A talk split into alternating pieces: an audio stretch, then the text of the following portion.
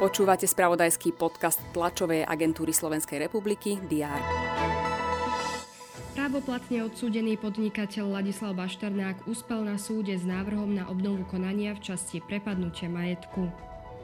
Eurokomisia uvoľnila Maďarsku 10 miliard eur zo zmrazených eurofondov. To sú niektoré aktuality za včerajší deň.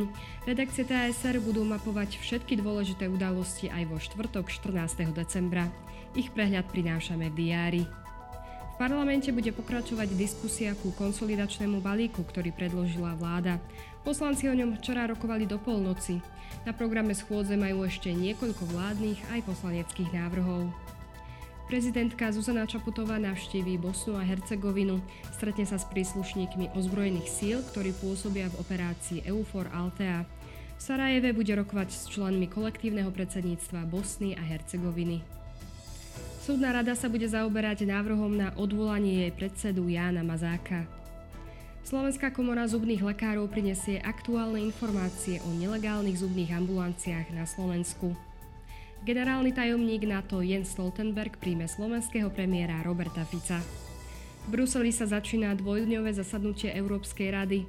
Lídry členských krajín únie budú rokovať o jej dlhodobom rozpočte aj o solidarite s Ukrajinou. Ruský prezident Vladimír Putin bude mať po ročnej prestávke tradičnú koncoročnú tlačovú konferenciu, na ktorej bude bilancovať uplynulý rok. Zároveň bude v rámci tzv. priamej linky odpovedať na otázky občanov.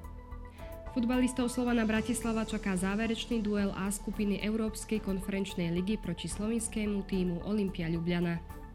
V rámci H skupiny sa zase proti Spartaku Trnava postavia futbalisti z Istanbulu. Dnes bude na Slovensku zamračené a na severe a východe budú snehové prehánky. Teploty klesnú na 2 až 7 stupňov Celzia. Ďalšie dôležité aktuality nájdete v spravodajstve TASR a na portáli teraz.sk. Želám vám príjemný deň.